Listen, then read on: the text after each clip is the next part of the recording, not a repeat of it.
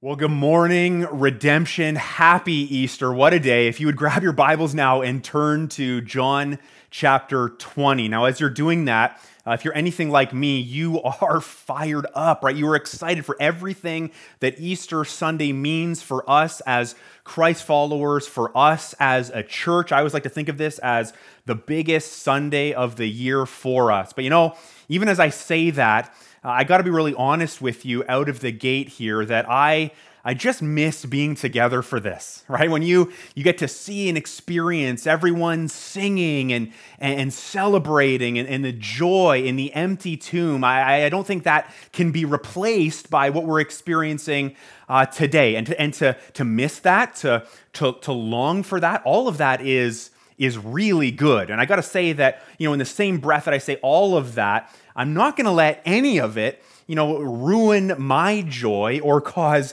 me to despair in any way because of the very fact that the tomb is empty. Christ is risen, right? Our ultimate hope, our ultimate joy is tied to that stunning reality. Hey, sure, it might be a bit of an issue that we're not all together for this, but let's not forget that our biggest issue, sin, all of that has been taken care of. It has been resolved through the resurrection by what Jesus Christ did. He crushed sin forever, the power of sin. We have been set free. That is our hope. That is our joy. That's our joy today. That's our joy tomorrow and every other day, no matter what our circumstances might hold.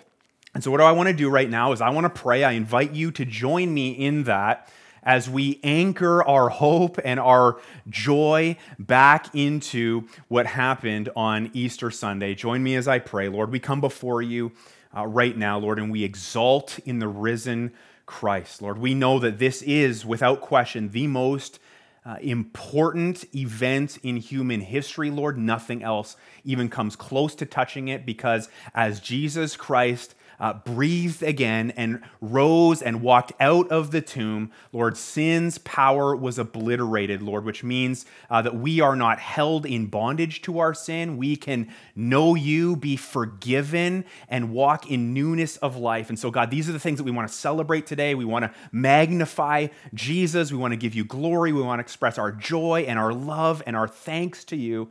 And so, Lord, I pray that your Spirit would be stirring us up. Even though we're all at home right now, we're not all under one roof, Lord, I pray that that would not dim our passion and our gratitude to you. So, Lord, would you do all of these things, we pray, in Jesus' name, amen. Amen. Well, as we get started here, I just want to take a quick second and welcome you if you are new with us. See, on Easter Sundays, that's typically when we have, you know, more guests with us and sometimes people that aren't accustomed to attending church, even if that might be online as it is today. And so just want to welcome you and thank you for coming and for being a part of all of this today. And really what I want to do is just take a moment here to bring you up to speed on where we're at. See, we're jumping in on Easter Sunday. It's really the conclusion to this amazing event, but it was just 3 days ago on Good Friday that we took a look at how Christ was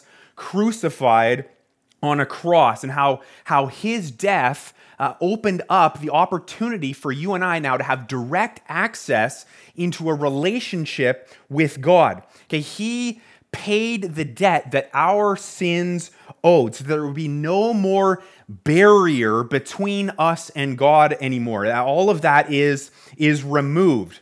Okay, so that now, if you and I would repent, if we would confess and admit our sins before God and believe or trust that what Jesus Christ did on the cross and through his resurrection, if we believe that that was for us on our behalf, we would be forgiven, we would be declared righteous by God as an act of grace, as a gift, because he loves us so much. okay? It's treated as though we accomplished what Christ actually did in his death and in his resurrection. You see, the moment that you become a Christ follower, a Christian, that's exactly what happens. Okay, your sin gets effectively transferred to him, okay, which was paid for on the cross, and his righteousness, his perfection, his holiness, that gets transferred to your account, okay? Where now you are righteous. That is how God sees you. He sees you as though you accomplished what Jesus did. That's how you begin a relationship with God. The moment you confess your sins and ask him to be your Savior, that transaction takes place. I mean, it is amazing. That is the message of the gospel. That is what we've been praying for you. And all of that was God's plan from the beginning, right? That was his plan all along. And we're going to see that here. That actually leads us right into the first thing here. It's on the screen for you. My King is risen, and I will marvel at God's plan coming to fruition. Now, in John chapter 20, where we're picking it up here in the story, okay, Jesus had, he had already died at this point. He had been, taken down off the cross. His body had been prepared for burial. And then he was placed in a tomb that was owned by a very wealthy man named Joseph of Arimathea. He was actually part of the council that was responsible for condemning Jesus to death, though the Bible tells us that he didn't agree with that decision. He didn't want to be a part of that, and he was actually a seeker. He wanted to know about the kingdom of God. He was following and seeking for all of that. Okay, now the tomb, after Jesus' body had been placed in it, it had been sealed by this massive stone. It was about 1.5 to 2 tons. I mean, this huge stone was rolled in front to seal the tomb, okay, to seal the entrance there. And then what happened was the Romans, who were in governance over all of this, they placed Roman soldiers in place to guard the tomb, to make sure that nothing happened to Jesus' body.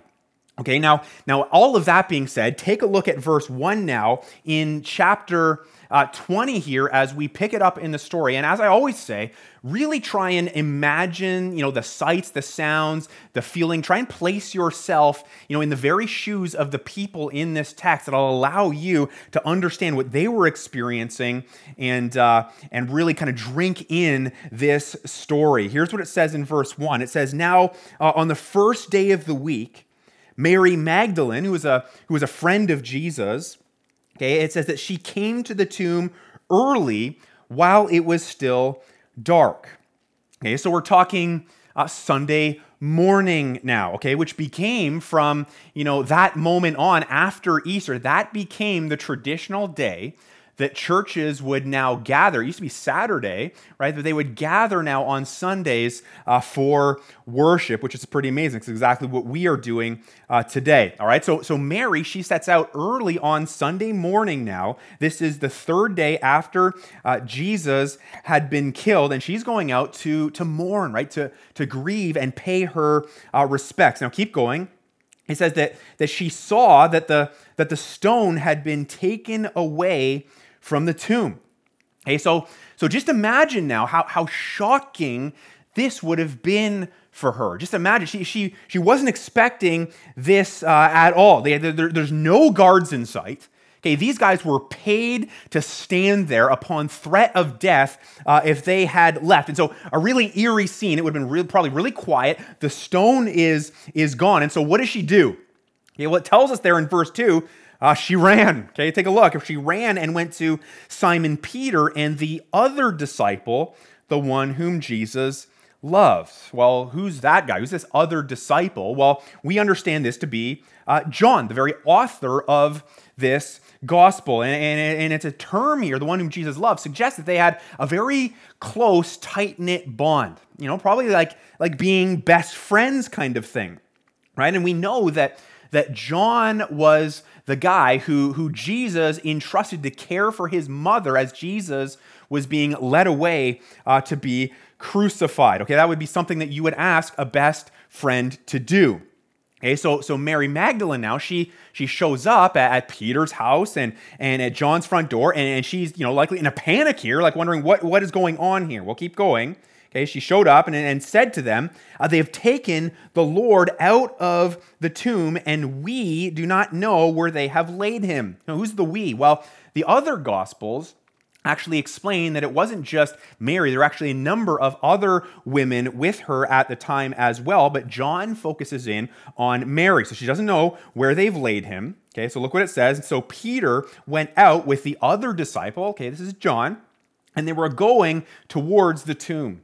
Okay, both of them were running together. Okay, now just imagine their headspace here. Just imagine the emotions that they would have been going through. Okay, the confusion about what is really happening. It's maybe the fear or anger even. What has happened to our friend as they grieve? Just trying to imagine what they would have been feeling and experience. Okay, so they're both running together. It goes on. It says, but the other disciple, okay, outran Peter and reached the tomb first.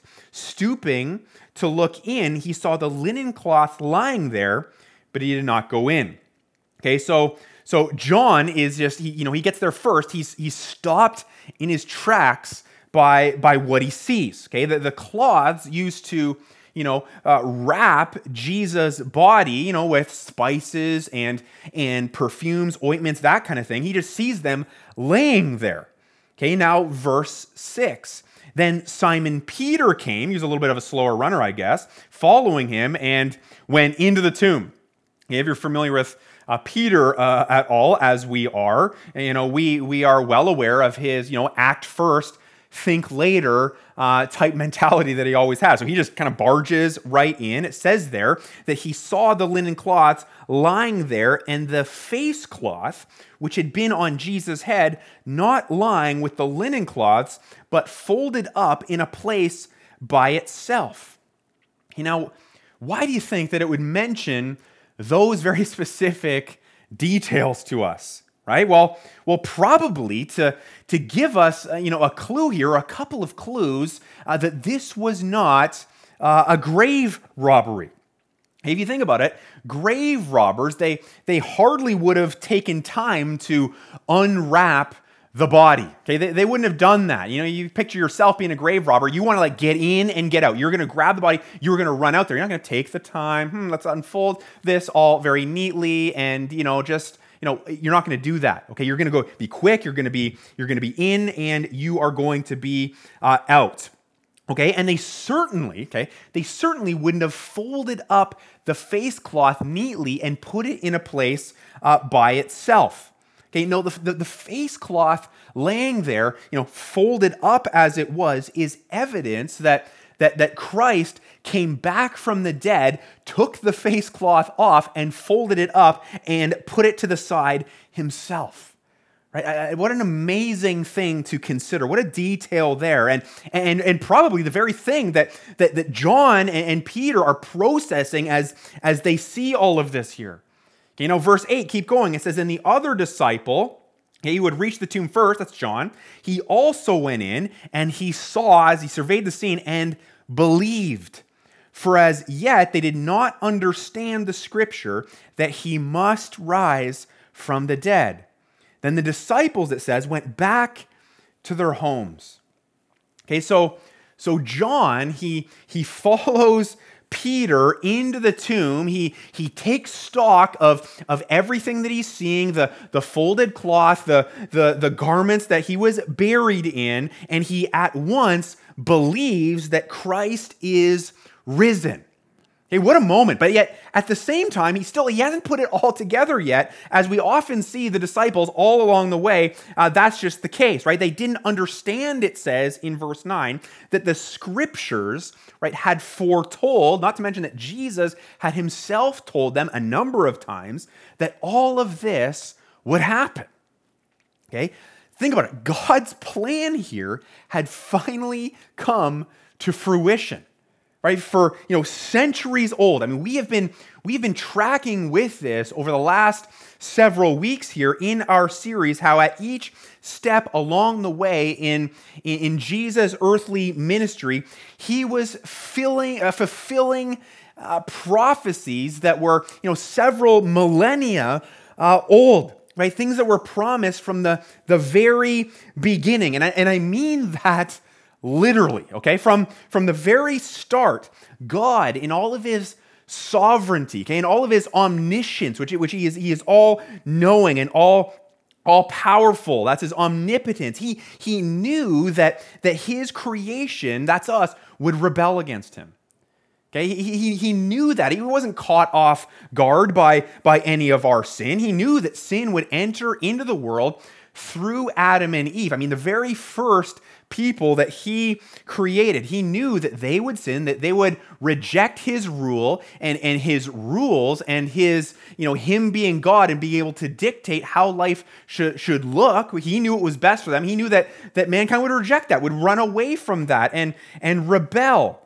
Okay, and he knew that sin would ruin the perfect relationship that he had originally created Adam and Eve to have with him. In fact, Genesis, which is the first book of the Bible, Genesis chapter 3, verse 15, when God is doling out consequences to Satan and Adam and Eve for their sin, here's what God says to Satan. Okay, follow along with this here. He says, I will put enmity. Enmity means hostility. I will put enmity between you, Satan, and the woman, and between your offspring and her offspring. And then notice this next word, he, okay, referring to a very specific person, shall bruise your head and you shall bruise his heel. You know, yeah, we've looked at this verse before. Do you remember the kind of the theological name for this verse or the term for this? Right, it's called the Proto-Evangelium, meaning first gospel. It is the very first mention of the gospel in the Bible. It's the first time that God hints that a rescue plan is in place. Okay, Eve's offspring, referring to Jesus, pointing ahead to him, he will bruise, or other translations say crush, Satan's head, okay, his head. He will destroy him. He will destroy his power over sin, whereas Satan, it says, would merely bruise, okay, Christ's heel, okay, not his head, referring to how the cross was not actually, spiritually, a death blow at all. Instead, it was the very means of our salvation, and the grave would be defeated now through Christ's resurrection from the dead. Okay, so just think about how awesome a verse like Genesis 3:15 is. I mean, immediately after sin enters into the picture in God's creation, God lets us in on the fact, listen, I've got a plan to take care of all of this. Right? I'm not gonna, you know, just let you all, you know, twist in the wind and suffer forever. He's like, Christ is coming. My own son is coming, the Messiah, to earth in the form of a man to defeat Satan and defeat the power of sin and death. He's gonna step in and he is going to rescue us from this mess that our sin created by sacrificing himself on a cross in our place. Okay, what an incredible thing that God tells us, his people, that right from the beginning. Okay, this is what Peter, John, and the disciples, they didn't quite realize all of this yet. They didn't understand it. Okay, up to this point, remember, they thought that Jesus, that the Messiah was going to come and, you know, be an earthly king who would bring military victory and national, you know, dominance and triumph to Israel. Right? That's what they were kind of expecting. Little did they realize that God was planning something much, much bigger than that. He was coming to take care of, you know, and save the world from sin, not just the Jews. He had something far more grand in mind, right? And we know from Acts chapter 1 and verse 3 that after his resurrection, after he came back from the dead, he would appear to many of his disciples, many people actually, and spent time teaching them and instructing them and filling in all the blanks in their understanding and in their minds, just how the scriptures prophesied about his death, his burial, and his resurrection.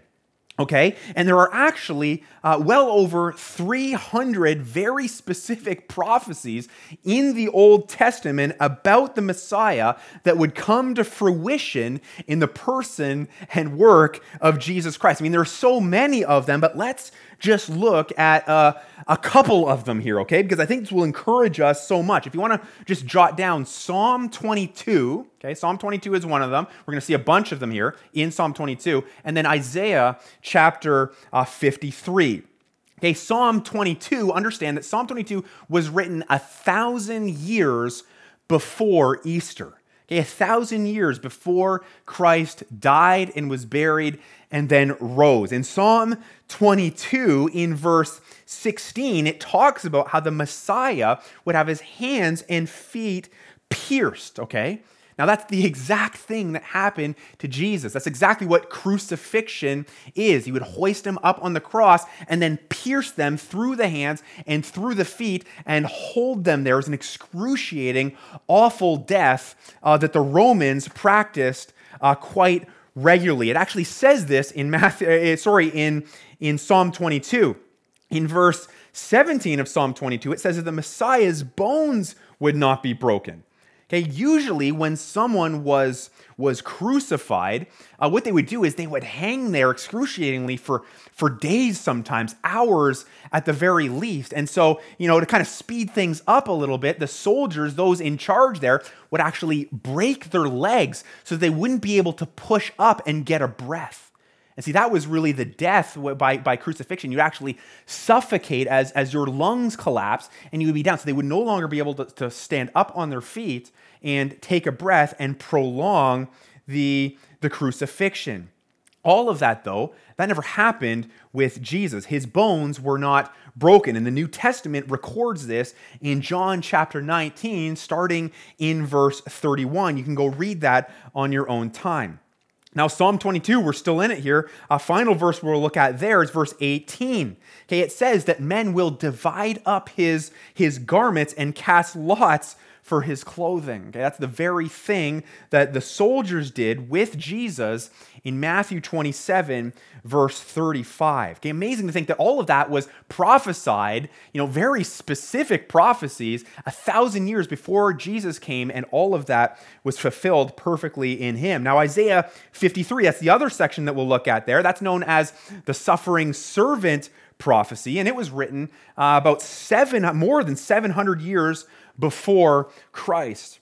And it says there in verse 3 that the Messiah will be rejected. Okay, and we know that Christ was rejected by his own people, the Jews, the Israelites, the very people that he came to save. They were the ones that said, no, you are not the Messiah. In fact, we want you dead. And they were the ones that roped the Romans into accomplishing that for them.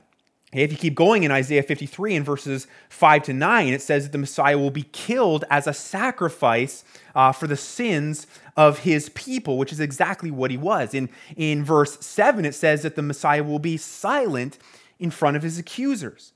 In Matthew 27, starting in verse 11, we see that is the case. Jesus is silent when the chief priests are accusing him, and when Pilate is asking him questions, he doesn't answer them. He is silent. In Isaiah 53, verse 9, it says that the Messiah will be buried with the rich. And I also actually already mentioned that. In Matthew 27, Joseph of Arimathea gives up his tomb so that Jesus' body could be buried there. Okay? And then in verse 12 of Isaiah 53, it says that the Messiah will be with criminals in his death. And we know that's exactly what happened to Jesus. In Luke chapter 23, in verses 32-43, we see that he was hung between two criminals. Okay, each and every one of these prophecies and so many others, hundreds of them, okay, perfectly fulfilled in the person and work of Jesus Christ. In fact, the entire Old Testament, if you think about it, is just constantly and continually pointing towards our need for a Savior. Okay, if you think about the law, some of us might think of that as the 10 commandments, right? You've heard that before. That's like God's top 10, but you know, the first 5 books of the Bible are considered the law, and that is where the law is explained, and we get a lot of, you know, here's how you should live, here's how you should not live. Okay, all of that was to really show and expose to mankind that we can't possibly, you know, follow all of these commands. We can't do all of the good things that God commands us to do. We can't stay away from all of the bad things that God commands us not to do. And all of that is to have left mankind feeling helpless and I need a savior. I need someone to fix this because I have transgressed the law. So all of that is pointing to our need for a Messiah. But you even think about a character like Moses in the Old Testament. Right? Moses was the guy who God used, who sent into Egypt. God's people were in slavery in Egypt, and he used Moses to lead his people out of slavery. Moses is what we would call a type of Christ. Right? He is a picture of what Jesus would come and do in the ultimate sense. As Moses rescued his people from physical slavery, Jesus would come and rescue all of mankind from spiritual slavery to sin. Okay, one more, David. David is another guy who would be considered a type of Christ. He was like the ultimate king over God's people. They had asked for a king, and then David was that king. He was a conquering king, and now Jesus would come, and he would be the ultimate king. He would be the true conquering king who would conquer Satan, sin, and death. And you think about all of these things, and there's so many more examples that if we had time, we could go through many more of them. These were all glimpses of what was to come, what Christ would come and fulfill and be the ultimate example and representation of. All of it foreshadowing that Jesus, okay, was God's plan coming to fruition. Okay, that's why Paul says in 1 Corinthians 15, 3 and 4, see it there, for I delivered to you as of first importance what I also received. So he's like, this is the message that I'm declaring to you, that Christ died for our sins, notice this, in accordance with the Scriptures, just like the Scriptures had foretold, that he was buried, that he was raised on the third day, and he says it again, in accordance with the Scriptures. Okay, so the Bible, okay, is so unified from start to finish. Everything in it points to the cross and points to the resurrection, how Jesus Christ is the Savior of the world. How amazing that this book is so unified, written over a period of thousands of years by so many different authors, and their message is all the same. Just incredible how God gave us this book and how His plan was not going to be stopped. It all came true in Jesus. I mean, how amazing is it that God, you know, would give his people such hope, right? That he just reminds people all throughout history and all through the Bible, listen, I'm coming for you. Okay, don't worry. I'm going to make all things new. I'm going to make a way so that your sins can be forgiven forever and you can find eternal life in me. That chasm that our sins had created between us and God, he bridged that gap. He fixed that forever through the cross and through the empty tomb, right? That was the emphatic statement that it was all accomplished, right? Just as God designed, just as God had planned and promised, right? It was the empty grave. I mean, do you realize that this was God's plan all along from the very beginning? Right? And does it cause you to marvel? right? Even as you hear some of these verses from hundreds, if not 1,000 years before Jesus came and fulfilled it, and you look at how the Bible is so unified in all this. This is not just like blow your mind and make you want to glorify the Lord and worship him and thank him for the cross and thank him rising, from the dead, right? And maybe for you, you're like, man, just get John back up here, like leading us in some songs. Like I'm ready to worship. I'm ready to respond in this way. I don't feel like I need any more, but listen. There is more here. There's more to come, and it's just so important. We'll stir up our worship even further. Here's the final thing. My King is risen, and I will love and honor him with my whole heart. Okay, the narrative now in our passage here in John 20 shifts back to Mary, who had returned back to the empty tomb, okay, after Peter and John had left, and she's still in that place of being overcome with grief and sorrow and trying to figure it all out. She assumes that the tomb has been violated. Now, we'll see this here in verse 11. It says, but Mary stood weeping outside the tomb, right? Because she was heartbroken. Okay, and as she wept, she stooped to look into the tomb, and she saw two angels in white sitting where Jesus, the body of Jesus, had lain, one at the head and one at the feet. And they said to her, "Woman, why are you weeping?" Now, it doesn't appear that she realizes there's angels, because every time we know in the scriptures, when a person sees an angel and they know it's an angel, they cower in fear. It's a very terrifying moment. They're very impressive beings, but she doesn't seem to know it. In verse 13, she said to them, "Oh, they've taken away my Lord, and I do not know where they have laid him." Again, she's so distraught here at the thought of his body being desecrated, right? Her desire would be that he would be shown much greater respect, obviously. And it says there, having said this, she turned around and saw Jesus standing. Okay, but she did not know that it was Jesus. Okay, so she didn't realize, or recognize him at all. Maybe she didn't look at him carefully, or perhaps she was prevented from recognizing him. We know that Jesus did that until he decided it was time that the disciples would realize that it was actually him that they were talking to. But then verse 15 here, it says, Jesus said to her, "Woman, why are you weeping? Whom are you seeking?" And then it says, supposing him to be the gardener, kind of funny, she said to him, "Sir, if you have carried him away, tell me where you have laid him, and I will take him away." You see how her desire, again, is just so strong. She wants to honor him. Okay, in verse 16, Jesus said to her, "Mary." And she turned and said to him in Aramaic, "Rabboni," which means teacher. Okay, now verse 17, Jesus said to her, "Do not cling to me," all right? So obviously in her relief, she's overjoyed. She just expresses her love to him by grabbing hold of him and tightly. And so he's saying, "Do not cling to me." So he says, "For I have not yet ascended, gone up to the Father, but go," he says, "to my brothers," the other disciples, "and say to them, I am ascending to my Father and your Father, to my God and your God."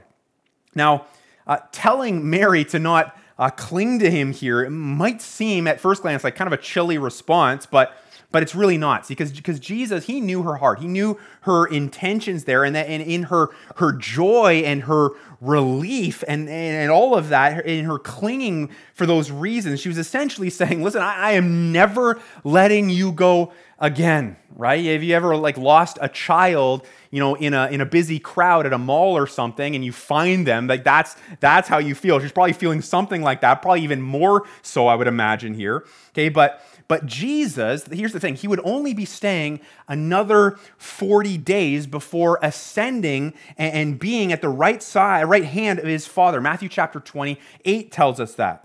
And then sending, of course, his disciples, the promised Holy Spirit, and Jesus would then be overseeing the launch of his church. We see all of those things in the book of Acts, the very series that we'll be getting back into starting next week. Okay, now finally, verse 18, take a look. It says, Mary Magdalene went and announced to the disciples, "I have seen the Lord," and that he had said these things to her. In these verses here, we just see this strong desire, this strong response in Mary to love and honor Jesus with her whole heart. She's all about it, right? She first of all, she wants to honor his body when she thought that he, had been defiled, when the tomb had been defiled. When she first recognizes him, she calls him Rabboni, which means teacher, of course, it says there, but it's actually also a stronger title than the word rabbi. It was used to express great honor, and it was a stronger expression of reverence. It can also mean beloved teacher. And of course, when she clings to him here in this moment, it's out of relief and it's out of joy that she sees him, and he's alive, of course, but it's also a pretty clear sign of how much she loves him, right? The love that she had for Christ. Okay, and on top of that, we see her love expressed in that she obeys him. Okay, because Jesus had said earlier, back in John chapter 14, actually in verse 15, that if you love me, you will keep my commands. Okay, so what does Jesus command her to do? Well, he tells her to go and tell his disciples, again, that he would be ascending to his Father shortly. And so what does our text tell us? Well, it tells us that she did that very thing. She runs to them just like he told her to. She says, I've seen the Lord, and then relays everything that he had said to her. Okay, so listen. All of that there, as we look at Mary as the example, all of this really points to what our response should be. It's to love and honor the Lord with our whole hearts, right? That's it, with everything that we've got, just as we see Mary do here. And yeah, our joy and our gratitude and our desire for him should absolutely be firing on all cylinders. It should be very stirred up on Easter as we explore a text like this, and our passion should be absolutely redlining and all of that. But at the very same time here, can I just caution us here for just a moment against emotionalism? Okay, emotions being expressed, that's very appropriate and very good, right? Mary's a great example of expressing multiple emotions here.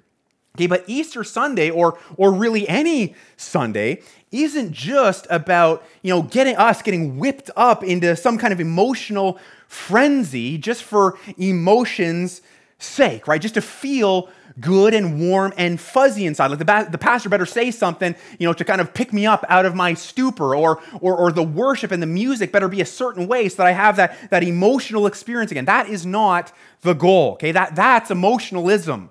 Okay, like a spiritual drug and kind of a high that can be very easy to fall into and to just be chasing after. And I'm trying to get that spiritual high constantly. That's not what we're going for here.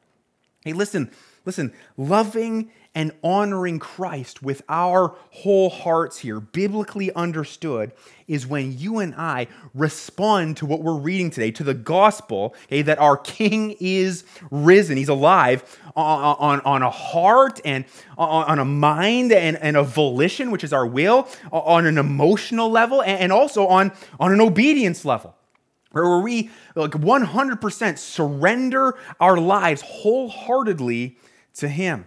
Right, to follow him no matter, where he leads, no matter what happens, what he calls us to. Okay, that is a radical calling that is placed on believers. But this is exactly what Mary and the disciples do. And we see the disciples display their love and honor for Christ and their response to him being alive. We see them display that through the rest of the New Testament, right? And how they worship him passionately, how they pray with such fervency and rely on him in that way, how they just immerse themselves into the text, into the scriptures, and they fearlessly evangelize. They want to tell everybody about what Christ has done, how they go on from there and they plant churches and they make disciples, right? This is just full surrender of their lives, their plans, what they wanted it to be, totally into the furthering of God's kingdom. Right? That is how they love him. That is how they honor the risen King with their whole hearts. And that right there is the response that Easter drives you and I to as well. All right, so church, what'll your response be today? Right? Well, what's it going to be? Will you respond by first repenting of your sin and trusting Jesus as Savior if you've never done that? Right? Can I urge you in as strong of a way as possible to do that? Right? If you're a guest with us here today and you've never heard the gospel, know that God loves you. And that's why he went through all of this on Good Friday. And that's why he rose from the grave to pay for your sins so that you can be forgiven and that you can be in a relationship with the one true living God, the God who made you and has a plan for your life. This is why he did. We surrender to him. Will you do that today? Let us know if you have done that, if you have questions about what any of that means, if any of that is fuzzy to you. Okay, and for us as Christ followers here, okay, for the rest of us, you know, as we see that Jesus is risen, right? Will we respond by loving him and honoring him with our whole hearts? Okay, not halfway. Okay, not kind of, you know, one foot in, one foot out, right? If the average person could look at your life and not have a clue that you're a Christian, that suggests that a further response is required, that our hearts are not fully in, fully surrendered to his will, no matter what and no matter where he leads you. Remember, our King is risen.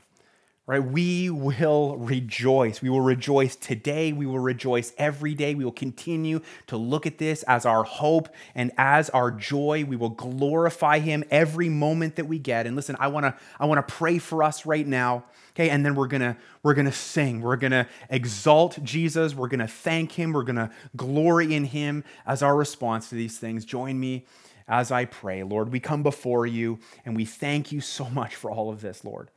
Right, to even say this just feels like I can't muster up enough and how strongly I mean that, Lord.